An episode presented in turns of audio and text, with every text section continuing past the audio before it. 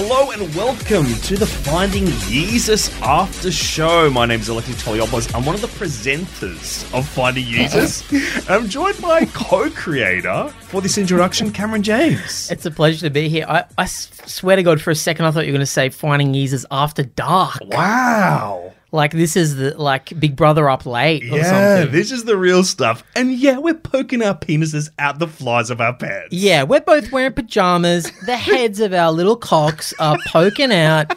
And there's lots of people around drinking cocktails and no one is into the vibe. Yeah, but we are having a blast.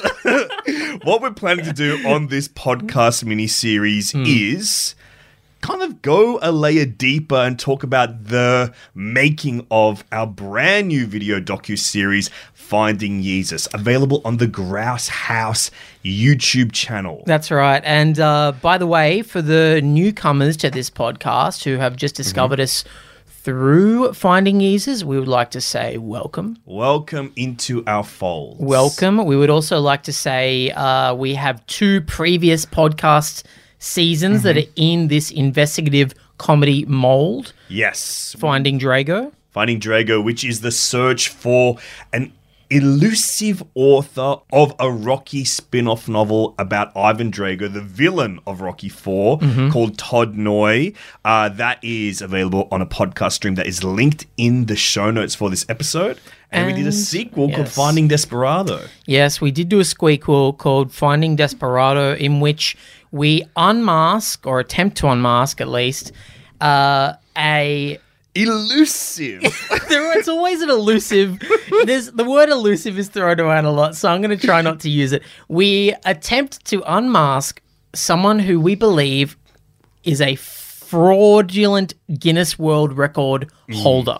Yes, that's a beautiful way to put it without using the word elusive. It was really difficult. It was tough. I could see you squirming all over that squeakquel description. So welcome. Please feel free to listen to both of those seasons, 6 episodes each roughly, and a lot of fun, a lot of goofs, a lot of spoofs, but also some serious investigative journalism going on. And that is a thing that we continue into our new work on this new mystery, a brand new mystery. It is our first foray in this field in the video form.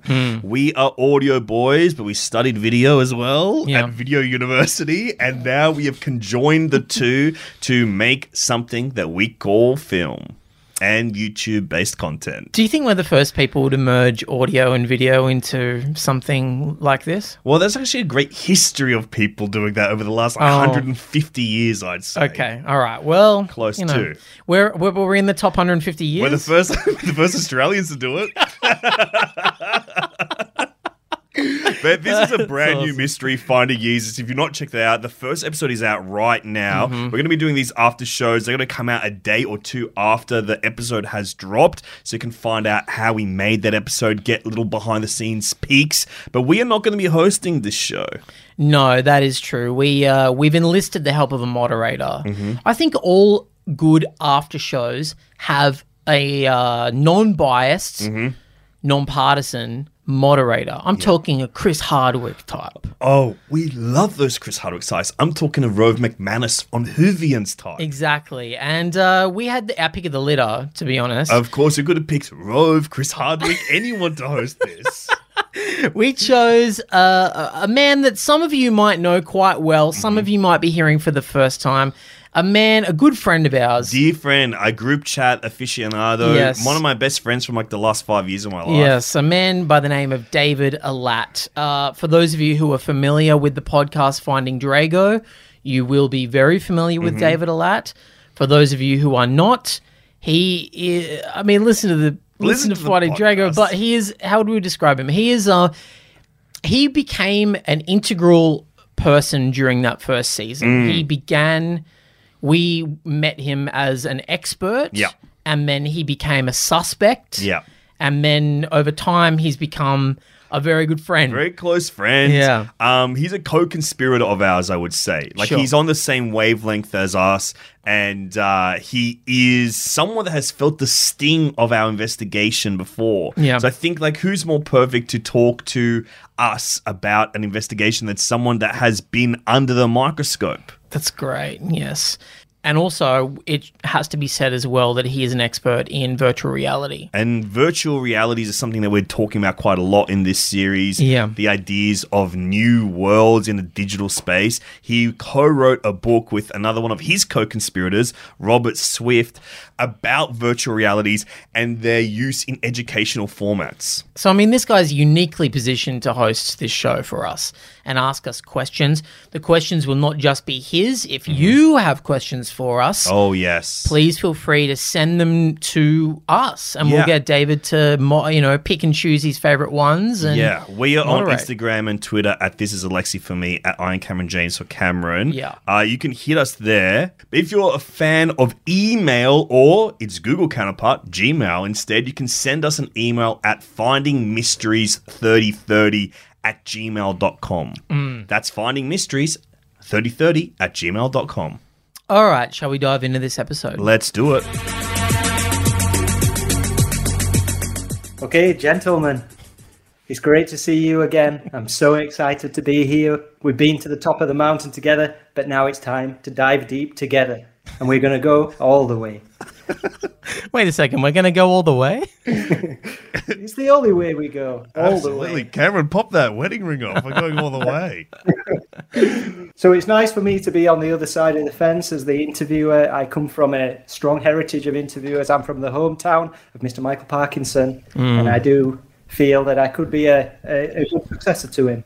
I'm an expert and something of a big deal in the virtual reality community, as you know. And the world of tech is something that is second nature to me. You can't see it from this side of the camera, but I'm surrounded by screens and devices. I'm in a nerve center. I've got a computer, a laptop. So we are digitally equipped and ready to go. You are the human cerebellum at the top of an automated nervous system, it would seem. We are in the nucleus, and it feels great. So let me start with a few questions. For you guys, cinephiles, podcasters, comedians, and now world-renowned investigators. Just tell me about this journey. How does a day look like waking up one morning as just your average cinephile, and then entering this realm of being expert investigators? For me, finding the Finding Drago story, which is my autobiography that I will write one day, my memoirs. But when I first stumbled across the world of Todd Noy, I had that instinct kick in, and it's kind of like that where you feel that pull. And it was something that I'd longed for a long time. I love documentaries. I studied documentary making, but I thought, I just don't have that bug. I don't have that instinct, which is just finding a story in real life and going, there's something more here. There's something that I need to know. And feeling that there was something inside me as well connected to the story beyond just it's interesting. And it was about trying to find out what it was with me that drew me to the story and then unraveling it and knowing that there was something deeper within and somewhere to go. And I think that instinct was super important for me to find because I studied documentary in film school. It was something I was really passionate about, but I was worried I didn't have that instinct for finding stories out there in reality. And when I found that story, I was so drawn in and I just knew. And I think each time with us, when we've looked through finding new journeys, finding new investigations to go, each time you just have that feeling of knowing that there's something here. There's something that is not just a fascinating story out there in the world, but there's also a kind of narrative sense within us that we need to find that story, to find some kind of peace and semblance within ourselves as well. And I'd like to answer your question with another question, and then I'd like to answer that question before you can answer that question. And my question for you is... So do you follow the logic of what I'm going to do? I'm going to ask you a question, and then before you answer it, I answer it. Oh, yes, I understand this. It's a common technique in interviews. Yep, fire away. I'll be ready not to answer. Okay. And my question for you is, what is a documentary? And before you answer that, I'd like to just jump in and say that I think...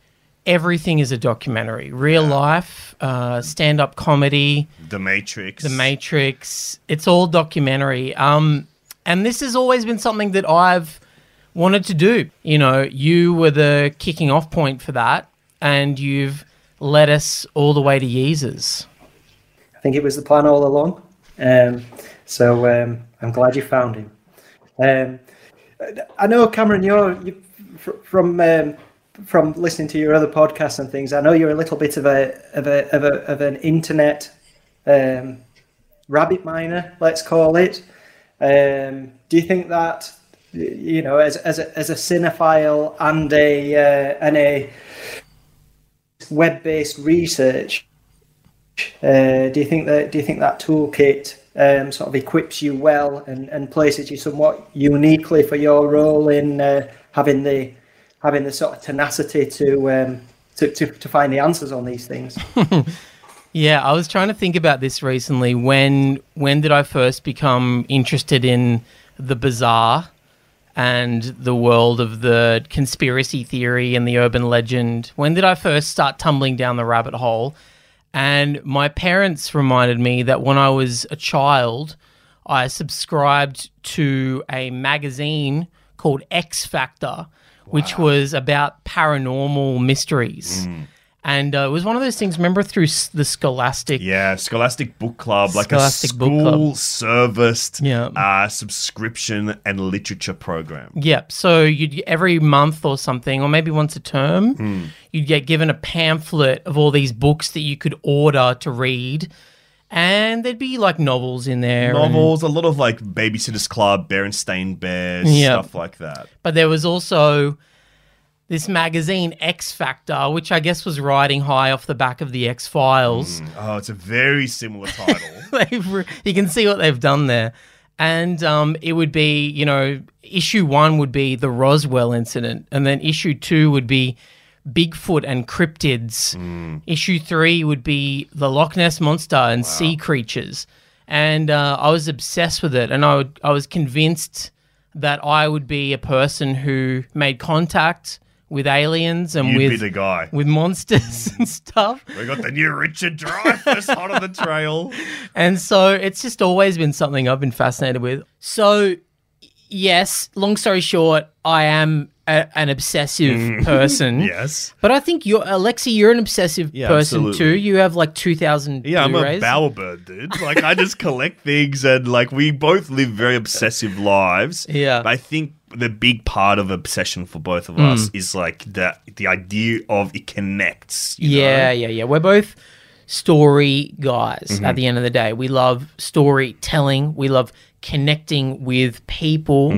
If there's someone whose story we get intrigued by, it's not just a matter of we want to tell it. It's like we want to express their inner feelings. You know, we want to like... honor and cherish. Cherish is a word we use a lot, but we cherish these people. We cherish them. We start to love them. We start to become really good friends with them, and we want to like accurately portray the way that they feel or the myths that they're kind of putting out there into the world. So whenever we're exploring one of these mysteries like this show, it's a highly empathetic experience. It's not just... hey, let's go doorstop some people and interview a bunch of interesting kooks out there in the world. It's more than that. Well, I mean, we are the kooks. We're the kooks. Yeah, we are. But I like the idea of empathy. That's so true for how we look at these things, because... you know, part of like my training as a documentarian is like that idea of you believe what the people tell you until you don't. And I think that's such a big part of like these being interpretations of true crime stories, but no one's committed a crime. So we're just like, let them talk about whatever they want to talk about, you know? I think we're both generally quite genuinely inquisitive and curious people. And we enjoy hearing people talk. We like hearing what's going on inside their brains, and we want to hear more. We always want to learn more. Yeah. And perhaps even the more innocuous and like less integral to the world, the better. You know, I love it when like sitting with Ben, the VR dude, when he started telling me all about his theories on how like VR is going to evolve to like be essentially a death dueler and guide people into an afterlife. Wow. I was fascinated. I didn't know who was going to talk about that, but I loved every second of it. Yeah. It's amazing. That's how I hope I go out. Yes, in a video game. Yeah. I want to go out and crash Bandicoot. I love it. The common scab analogy with Cameron being the picker that will delve deep into the wound, sometimes even finding himself in quite dangerous and quite sore places, whereas Alexi, you're more interested in the original source of the wound. Yes. Exactly. Thanks for clearing that. So you just compared us to a scab. That's great. Well, you know, the medical world is full of experts. I think you've got such an exciting mystery here, and it feels so multi-layered and quite frightening. But before I dive into the detail of that mystery, I just want to get a sense of your actual rig. What's your setup in terms of your investigatory tools, team? You know, how does this work? Have you just been given have you just identified a problem to solve and being told by a production agency, solve this, or have they given you some rig? That's a pretty interesting question, because for the most part, we are a two-person team. And we both have beautiful rigs in that team. But the investigation always begins with just the two of us, really. And we'll be on the search for our story. And usually each time we, apart from the first Finding Drago, which was something that I just found out there in the world, since then, we've been on the hunt for new stories. And I think each time we don't really know what we're going to end up with. We don't know what the mystery will be, but we're on the hunt for stories. And I think each time we've gone, maybe it'll be a series where each episode's a different little mystery and we just find like a bunch of stories. But then Desperado and Yeezus, there's always just one story that floats to the top where we're like, there's something really big here, something really deep here that we feel that pull with.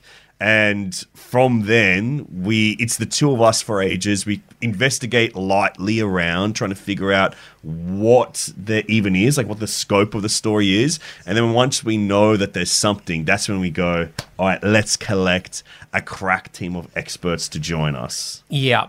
This is the first time we've had a huge team, and by huge we mean 4 people, as opposed to our usual 2 with an additional 3rd. Yeah.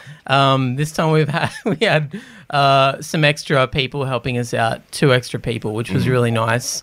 And you know, at the end of the day, the team, very small team, but very dedicated team. And big, beautiful, juicy brains on every member of this team. Big old brains, beautiful bods. Yes, heaving brains, hefty bods. And we really do believe that the work that we've done is worthy of all the serious journalistic prizes that are out there, from the Pulitzer to the Nobel, to the local Walkley prizes. We do want a Walkley with this, because we've done genuine investigative journalism. It's not a flim flam show, you know. Yes, it's not the famous flim flam show. We're not part of that. We're not even part of that. We're doing the real work out here. Exactly, and we are real dropout journalists. We both have dropped out of 2 separate journalism degrees. Each, I did drop out of journalism twice. I've done it. I've dropped out of it twice. So I am a real journalist. Okay. Absolutely, and it will be proven by all of these awards that come. And with Weinstein and Epstein gone, this is probably the last biggest mystery remaining. With Finding Drago, it was quite unique in that it was a mystery that had previously been untapped. To my knowledge, you were the only guys out there on the road trying to solve it. Yeah. Kanye Quest 3030. It's not something I'd heard about before, so this is my first exposure to it. But using a little old friend called Google, I've realised that this has got quite a bit of status out there in the World Wide Web, and many a traveller's come across it, sought to comment on it, sought to uncrack. What challenges does that present to you, and What does success look like to you so that you can crush those other fools that have failed to fully unravel the mystery? Hey, first of all, I just want to say there's no fools that have had a crack at this. There's been a lot of great YouTube broadcasters, a lot of great researchers. A lot of great Reddit sleuths. Reddit sleuths have come before us. You're right, though. This is the first time that we've attempted a mystery that other people have had a solid crack at. And some people have purported to have solved it already. And that was its own challenge. Yes. But we felt uniquely placed because the big urban legend surrounding this game, you know, that it's created by a cult as a recruitment tool, has ties to Australia. Mm. One of the big rumors was that this was an Australian cult, or at the very least an Australian cult leader who developed the game. And as far as we're aware, all the YouTubers that have had a go have been based in the States or the UK. And we figured we're here, we're on the continent, you know. We could do some physical groundwork if need be. We're down here, we're girt by sea. We could have a go. Mm-hmm. We could get closer than they could. And it's no dig at them. It's no slight towards them. It's just we're here on the ground. We may as well go deeper. And I think that was like the big scary challenge for us as well, was knowing that other people had gone in but not solved it. That was the big challenge, just going like, are we actually really good at solving mysteries? Or are we actually really good at only solving two mysteries that we happened to come across the internet that no one has attempted to solve before? So I think that was something that kind of, I mean, it stressed us the frick out, like the whole way through, especially when we were building a case off a couple of clues that people had already come across on the internet as like our groundwork, as our foundation. And I think those at certain points were like, are these even real clues? Or are we just following a red herring here the whole time? And I think that was like the real stresses of it, was what if we suck at solving mysteries? I never doubted us. I go through the doubt, you know, but I'll admit to that. I'm not perfect. I doubt myself sometimes. I'm also not perfect, but I'm also... Your confidence. Cocky. Yes. You're cocky, headstrong. Cocky asshole. Yeah. I'm a cocky little asshole, and I was convinced that we were going to be the ones to solve this case. You know, I'm getting a lovely blend of vulnerability and pizzazz, and I think that's a lovely cocktail that will serve you well in this mystery. I'm hearing that, you know, we are standing upon the shoulders of giants whilst also standing on location in Australia, uniquely positioned to fully tackle this mystery head on. Suspect number one, Mr. West, Kanye West. I mean, what do you reckon? This is a man that, like Bono, has created an MP3 player of sorts. Bono's been the classic red and black one that I still have to this day to play my favourite U2 hits. You know, he's created footwear brands. This is a guy that has led me to question the nature of reality, because he's certainly a guy that suggests if you can dream it, you can do it.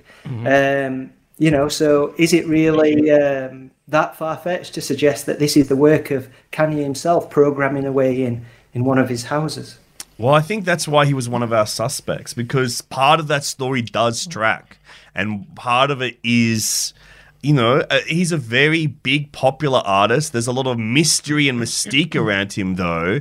And, you know, that kind of narrative does happen. People do start... you know, how else does religion start apart from someone really cool and popular like your Jesus, like your Yeezus, and then people building into the narrative around them? And also a friend of ours, comedian Aaron Chen, pointed out to us that Kanye has dabbled in the gaming space in the past. He was developing a game based on his late mother, Donda. And I believe the premise of the game was that you play as Donda after she's passed away. And it is her journey to heaven as an angel. So it's a very moving testament of a game, and it does have like that religious aspect, and if we have to use a certain word, ascending to heaven, ascending to the final realm. To me, there are some parallels between this game and the ideas of like a religious game like Kanye Quest's Hidden Level. Yeah, absolutely. I mean, this the an interesting thing that I, you know, the more you think about it with computer games, and this idea of sort of leveling up towards a particular point, and then, you know, Scientology and things like that, it's all about leveling up. I think Buddhism's all about leveling up. I know some of those Christians that get to wear the big pointy hats, they're like the top level. So every religion has essentially got a level system that is probably most comparable to a computer game. Power-ups, extra lives, you know, Jesus being the first Renaissance artist.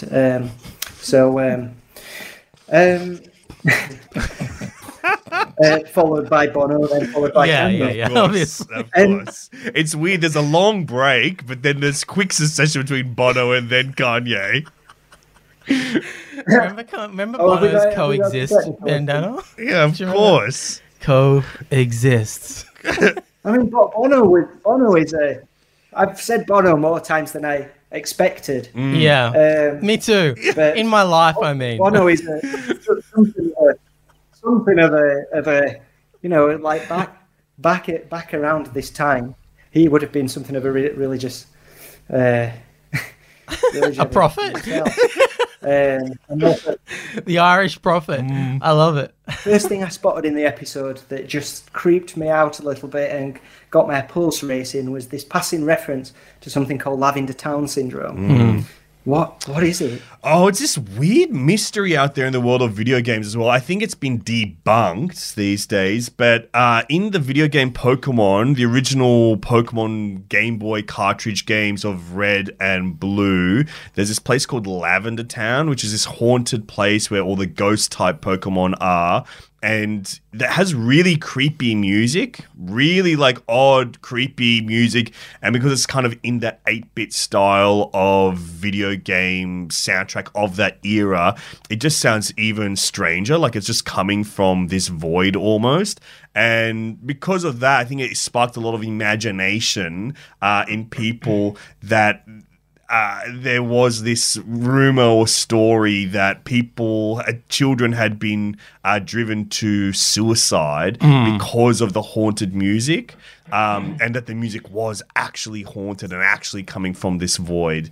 But, you know, that's been debunked. Yeah. But it's still a fascinating story. And I think video games are a ripe ground for these kind of mysteries, because I think people that play video games, they have very curious minds, and I think they're very narrative driven people, and I think it kind of drives these stories to grow and these mysteries to develop and grow, but they're also very imaginative people, and I think that, you know, there are people out there that just invent these interesting stories, and that was one that, you know, it's quite fascinating because it's a big game, it feels interesting, and it just feels creepy as hell and supernatural. There's a lot of video game urban legends that exist. I think we mentioned two in the intro to this episode, the Polybius effect, which was the story of an arcade game that was allegedly created by CIA operatives to brainwash children. Lavender Town, which Alexi just mentioned. There's also the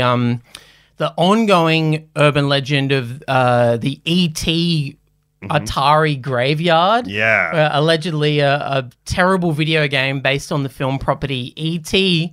The game was so shit that Atari buried thousands of copies of this video game in the desert in California. They made so many cartridges assuming that it's going to be a huge hit, but because it landed with a thud, it stank. They were just left with all this physical media that they just had no way to get rid of it but to bury it in the ground. And so that was a long-running legend that everyone said, you know, they buried like thousands of copies of this. And then about 5 years ago, it was proven true. Yeah. Some people were just digging in the desert and found a bunch of old... shitty ET arcade Atari games.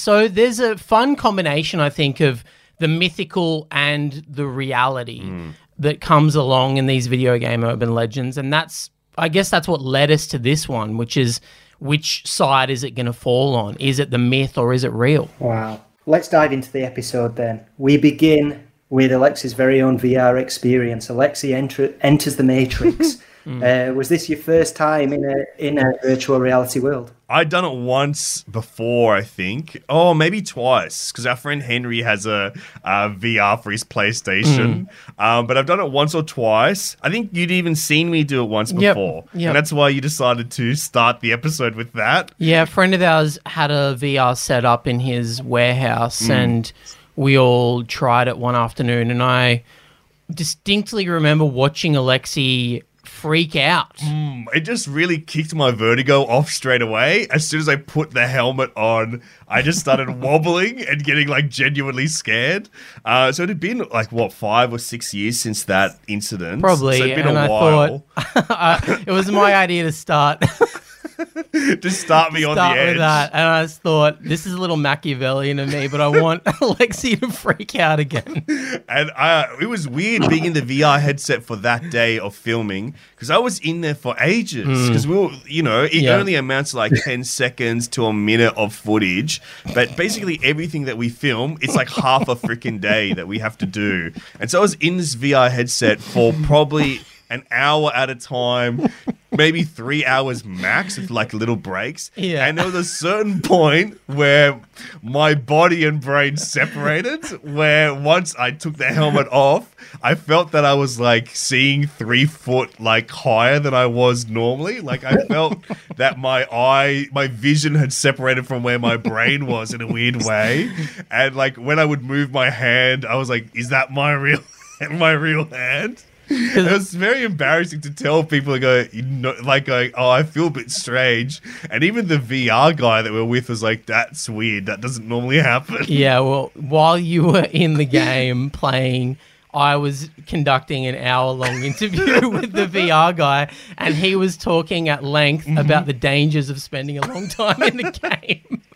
We were talking for about an hour, and he was saying, yeah, you shouldn't be in there for more than 12 minutes. And as he was distracted, didn't look after me, and I was just in there for a really long time. And just like made me wobbly for probably 4 hours afterwards. Sorry, man. Very, very dangerous. When Swift and I were testing VR, we did a lot of research on it first, and it's a lesser known thing, but for every 60 seconds spent in VR, that's 70 seconds in the outside world, which you would barely notice it in normal life if you're just going in for a passing visit. But that extended period, it might take quite a while to get back in sync. Exactly. When I took that helmet off, there was a patch of grey hair on my beard. Yeah. But this has got to be... the future of gaming is going into Kanye West 4030, for example.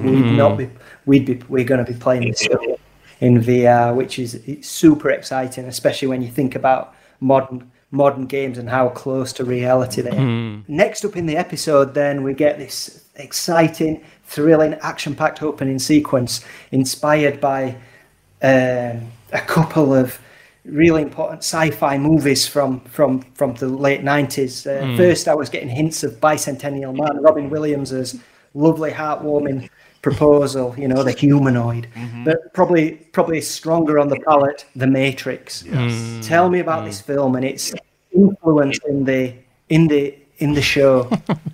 Alexi and I have talked at length about The Matrix. Yeah, it's a very special movie. It's a key part of our friendship. Key text for both of us as individuals walking this planet. And I think that there's a delicate balancing act that The Matrix occupies in our mind, where it's on one hand, we think it's the coolest movie of all time. I think it's one of the best movies of all time. My love for it is sincere, but the way that I need to show that love needs to be ironic. Yeah, because on the other side, we also think it's very funny to think that The Matrix is the coolest movie of all time.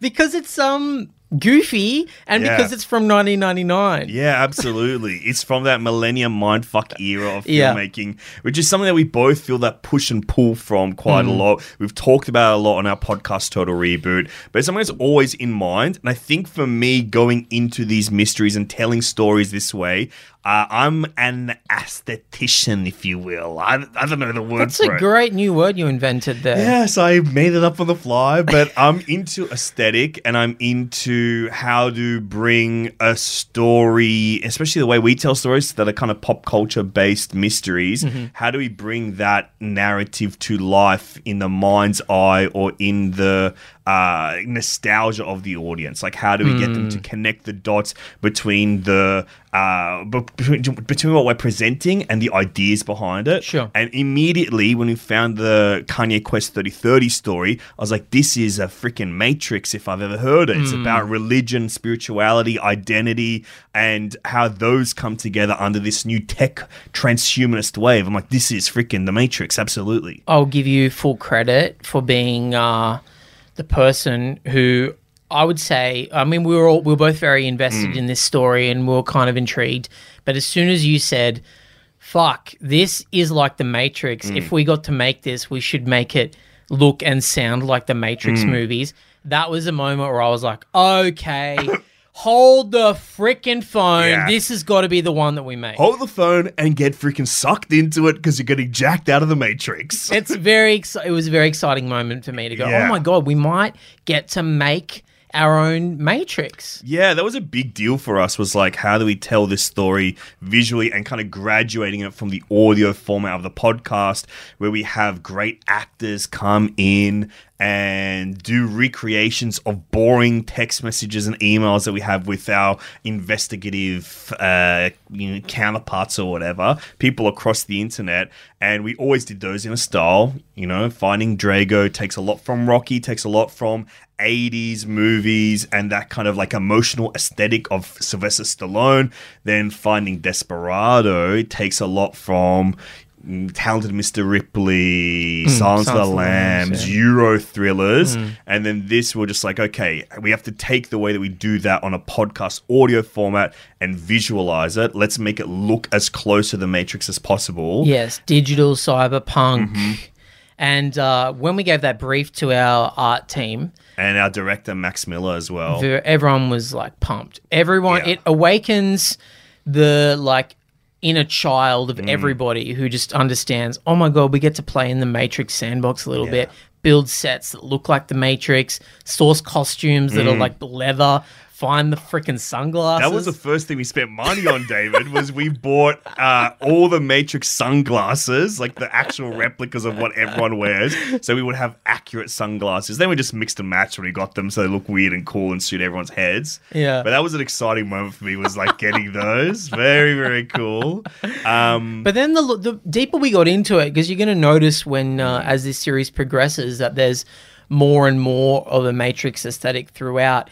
It began to become bigger than just a visual joke for us. It began to become like we started to embrace the philosophies of it all, and we started getting kind of spiritual and maybe even a little bit moved by the Matrix philosophies. And I think that was the vibe that even people we just interviewed and talked to, they're all on that same wavelength. Like whenever you start talking about the ideas that we're talking about here, it comes up in almost every interview, whether it made the cut or not. I think everyone that you see on screen said the words Matrix at some point. It's really weird, isn't it? Yeah. Like there was something out there in the cosmos while we were making this. Oh, wow. Yes. And it was green curds. It was green rain, a digital rain. Cam, I'll say one more thing about that aesthetic with the Matrix. Max's idea to have these kind of giant LCD screens that have an interpretation of some Matrix sets on them, that Alex Gabba, our great editor, and did a lot of designers for digital design for us as well. He made these backgrounds for them. To have those as these kind of this artifice where you knew that it was fake. We're not trying to make it seem real, but it's like a way to bring the Matrix into the actual practical set that people are in. That was, to me, a genius move, to not try to make it look like they are on a recreation of those sets. Just have this like very clear screen up that just shows a version of that. That was one of my things. I was like, yeah, Max is so freaking smart. He's so smart. Shout out to Max on this pod. And I'll tell you a little, little secret fact about that opening sequence. So we shot the opening titles for this show on... what would you call it? It's called the Matrix rig. It's that bullet time rig from the Matrix where they shoot Neo like leaning backwards and dodging bullets and Carrie Ann Moss doing the cool jump thing. We got access to one of those bullet time rigs. We'll put this on the record because these are wonderful people, the people that supplied it for us. Normally, they would charge in the realm of $60,000 to hire one of these rigs, but because this was an Auntie Donna production and they were fans of Auntie Donna, we got it for, I don't even know if I should say how much. Much less. Like chump change. Yeah. It became possible. It was basically, otherwise it would cost almost the entirety of our budget to use this. Yeah. But what it is just like a row of cameras in like a semicircle that take like one shot in succession of each other. Yeah. So that way your movements are captured with a camera moving just as it did here in real life. Let me fix that. Yeah, it's like a bunch of stills, essentially. I mean, anyone who's watched the behind the scenes of the Matrix movies, like we have a million times, will know how they make those shots. And it's a series of stills, a series of frames. But yeah, we got it for cheap. Normally, it's the kind of thing that would cost you a freaking arm and a leg. It barely cost us one pinky finger. It was nothing. Nothing. One knuckle of a pinky, no problem. No problem. I mean, it's beautiful to see, and I think the Matrix, so specific in its colours and vibe, it just jumped straight out of the scene. I remember seeing the Matrix for the first time, and you know, seeing this gave me very similar feelings of wow. Thank you, the highest compliment of all. It adds production value for sure. Like as soon as we shot those, what we knew were only going to amount to 20 seconds of screen time, we thought, well, look at that. Now it looks like this cost us millions of dollars. Absolutely. Well, kudos to the Auntie Donna boys for making this connection. Mm-hmm. How do you know the Auntie Donna? Auntie Donna crew. Oh, I don't even know how we would have met them originally. Comedy is a very small scene, yeah. Especially in Australia. Yeah. It's, if you're, a comedy maker or comedian or whatever like we are, you end up knowing each other. It's a small scene, small circles. And, comparatively to the UK and America, this small amount of content comes out, so you kind of become fans of each other very, very quickly. Yeah. So they really liked Drago and Desperado. We've liked their sketches for a long time. I've seen them live a million times, all that kind of stuff. Also, it must be said that I have the same agent as Auntie Donna.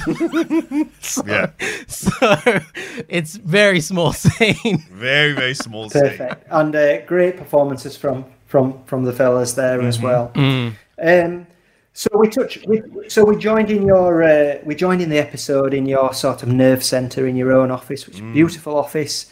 Lovely lighting and colours. I imagine it's a haven of thought and productivity. Absolutely. A lot of tipping and tapping away on the laptops there.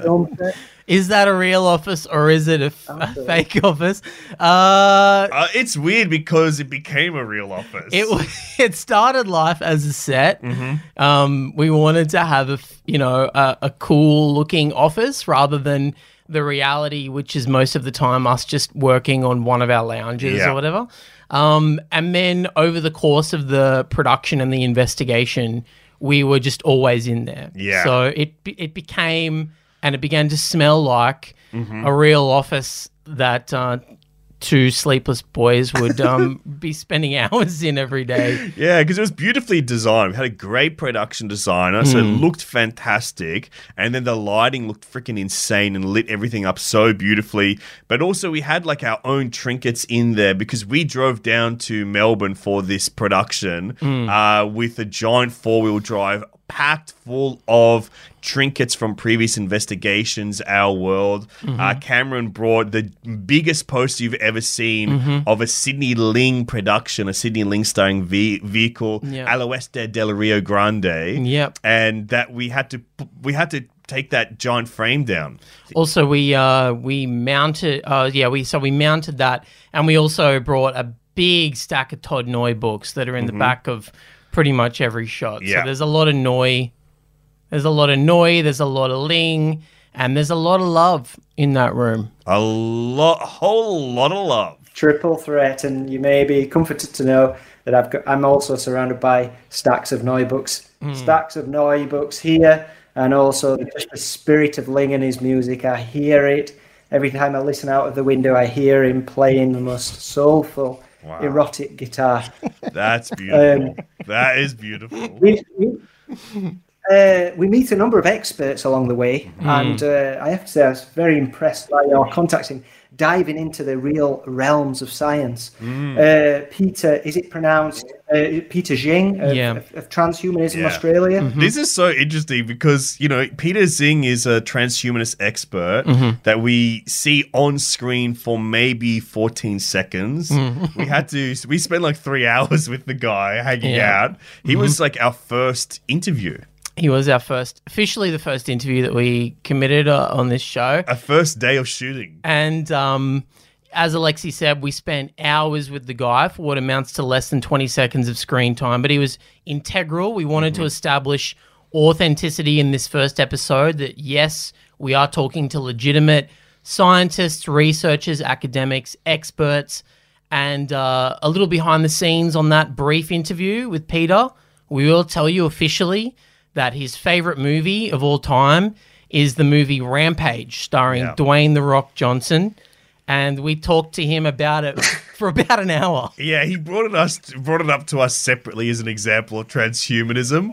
And then on camera as well, we're like, oh, I don't know if people remember the movie Rampage based on the video game starring Dwayne Johnson enough to leave it as a reference to, as like a shorthand for what transhumanism is. And I don't know if you've seen Rampage, David, but not many have. It was one of those blockbusters that I think was maybe big internationally, but probably did fuck all business. Yeah, we saw it. Cameron and I saw it together, I believe, for a podcast. Yeah, we saw it. And we loved it. We loved it. It's pretty fun. It's a pretty fun movie. It's about CRISPR gene editing. It's which is transhumanism, basically. It's about, you know, the idea of going into people's DNA and editing their DNA code to make them stronger, bigger, faster, whatever. Yeah. And, that's one of the key tenets of transhumanism today, which is fighting biology, fighting mortality through things like gene editing or prosthesis. Yeah. Even diabetes control and stuff. Like he was a fascinating person to talk to because I think like when we think about transhumanism, a lot of the time it is that those matrixy ideas of the singularity and stuff that feels like science fiction in the far future. Living in the cloud and whatnot. Peter was like integral for us to understand like what is transhumanism as it is right now in the world. And he was a really fascinating guy, and there's so much stuff that like if this was a podcast or a more longer form thing, you know, that would have been like a 20-minute interview or something. Like it would have taken up a big chunk because of like so much of what he said was so interesting and so fascinating. He was just like a really like humble and interesting guy. How he talked about how he first came across transhumanism as well was because he became interested in it because he had like a near-death experience. And a brush with the Grim Reaper. Yeah, and it was just really moving. So I loved talking to him. I'm so glad that he is part of the show as well. Yeah, me too. It was a lovely touch. It's great to see him on there, and as you say, it's such a thought-provoking thing in its own right. You know, this idea that medicine is almost been about fighting the tide that's come in, whereas transhumanism about evolving, ascending beyond that, becoming stronger through technology. as you say, CRISPR editing, enzyme boosting technology, and the like. The sort of stuff that the Rock, Dwayne the Rock Johnson, probably uses to prepare for his movies. Probably. So I'm not in any way surprised that Peter's favorite movie is one starring the Rock. A great example of an advanced film. I would say another thing about that, because it was our first interview of the whole series, we noticed something very quickly that people that we talk to immediately want to get in on the joke with us. And I think that's like an interesting thing that we weren't as conscious of until we made it this time, that people just want to have fun with this kind of stuff. And as soon as we open the doors that, hey, we're going to be a little bit silly with everything, they immediately want to join us on that. And Peter was so game with that as well. Yeah, totally. Yeah. I don't know what it is. You kind of look at these sorts of shows that have come before us, you know, Louis Theroux, John Safran, even some of the Nathan Fielder stuff, you know, Sacha Baron Cohen as well. And often the people that are being interviewed are so straight and so serious, and they never crack a smile or break. But every single person we talk to starts goofing off and joking around. They become a comedian straight away. I don't know what that's about. Like, we can't get a single serious person on this show. I think it's just the gallows humor. You face some of the biggest, most challenging subjects out there, and the only way to take the edge off is by throwing that humour in. Very true. Very true. Also meet in the episode Ben Loveridge from Immersive Media, augmented reality and VR expert himself. Yep, much like you. Is he? Absolutely. I mean, I've been familiar with Ben and his work for a while. Well, should I say he's been familiar with mine for a long time through the VR OcuLearning enterprise that Swift and I brought into the world.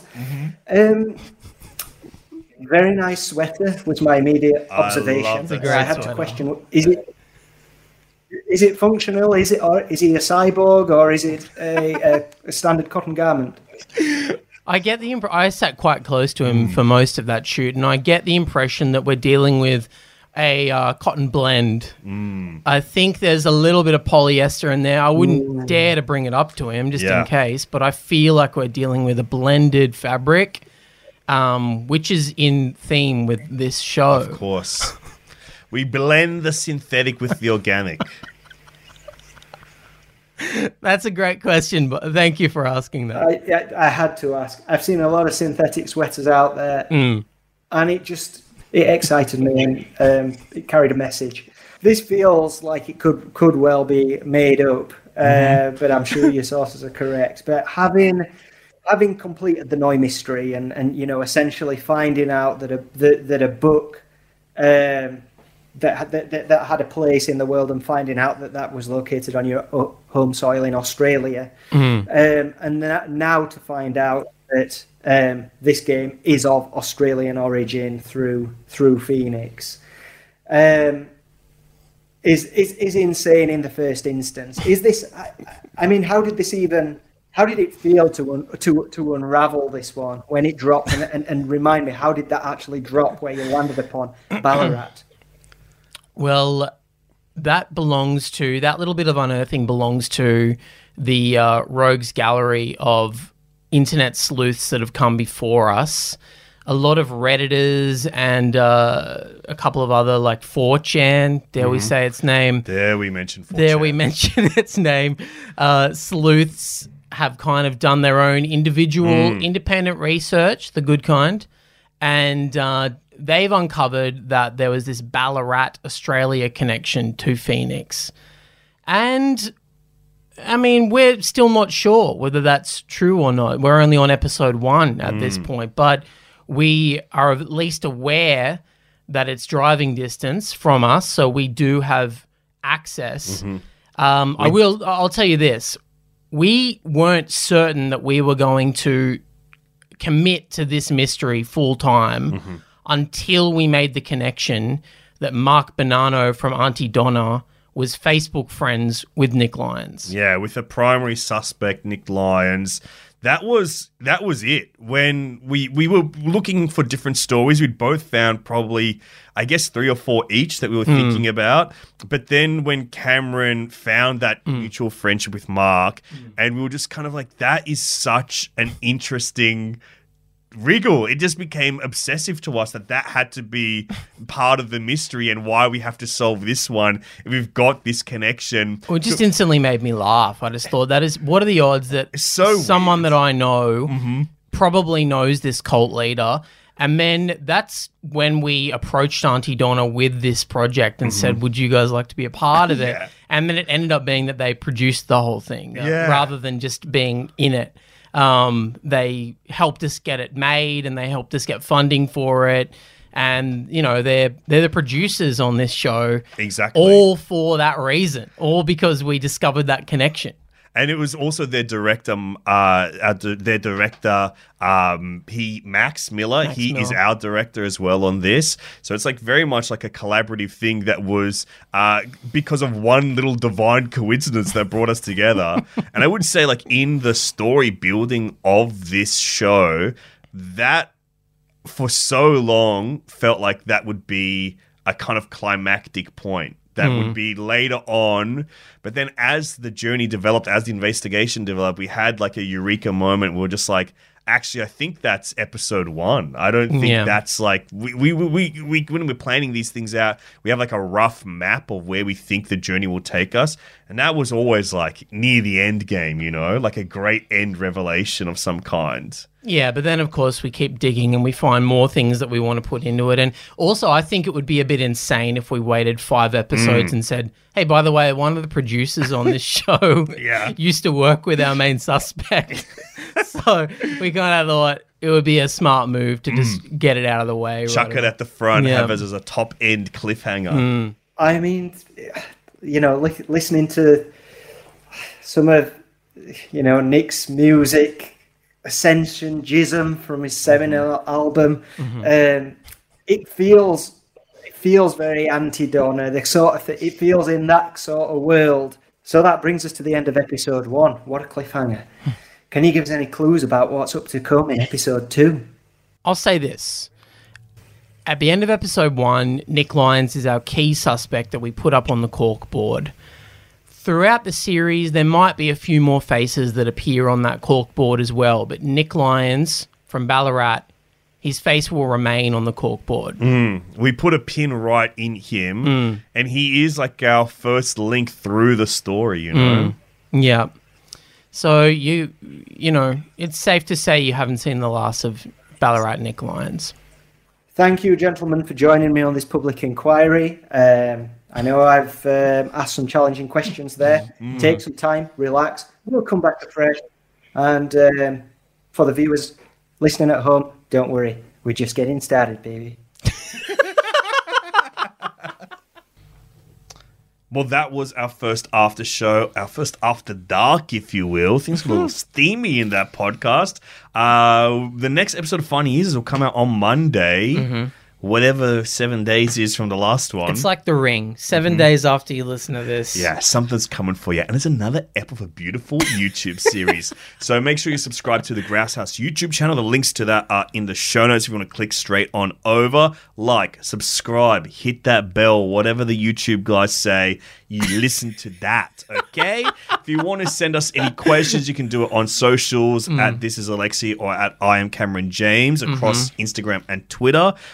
Or you can send it to an email address, and that is a gmail.com address, findingmysteries3030@gmail.com. And I just want to say very sincerely, thank you so much for watching and engaging and listening. It means so much to us. This has been a long journey getting this show made. It's been over 2 years getting this thing up. And so, or longer than that if you think about how far we've come from thinking about doing stories like this, eventually hoping to get to do it in video format as well. God, yeah, you're right. And, you know, there's still more to go. We're trying to make it into a feature-length series of films set in the Marvel Cinematic Universe where we play little boy detectives solving... That's our goal, is to kind of establish our own brand and aesthetic style and choice, and then immediately get absorbed into Disney. Into a conglomerate. Yeah, if we could get absorbed by Disney, that would mean so much to us. And that's where we hope the journey ends for us. We don't want to move further than that. We just want to join the machine, work there forever. That's it. Work there, get a couple of really bad reviews, and then disappear. Yeah, that's it. Into obscurity. But if you can help us get there, guys, thank you so much. Yeah, actually, but sincerely, like Cameron says, thank you so much for joining us on this journey. Yeah, it's been a long time, and just the fact that anyone's watching and listening at all is crazy to us. So thank you. Well, not really. It's not that crazy. We're funny, it's interesting. Fucking insane. We work really hard. The stuff turns out nice. Yeah, you know? Actually, you're right. Hey, Disney, if you're listening, we're ready to handle fucking She-Hulk 2. We'll She-Hulk 2, her little She-siblings or whatever. She-Hulk versus Ant-Man. Oh, yeah. Oh, yeah. Versus Entourage. All right.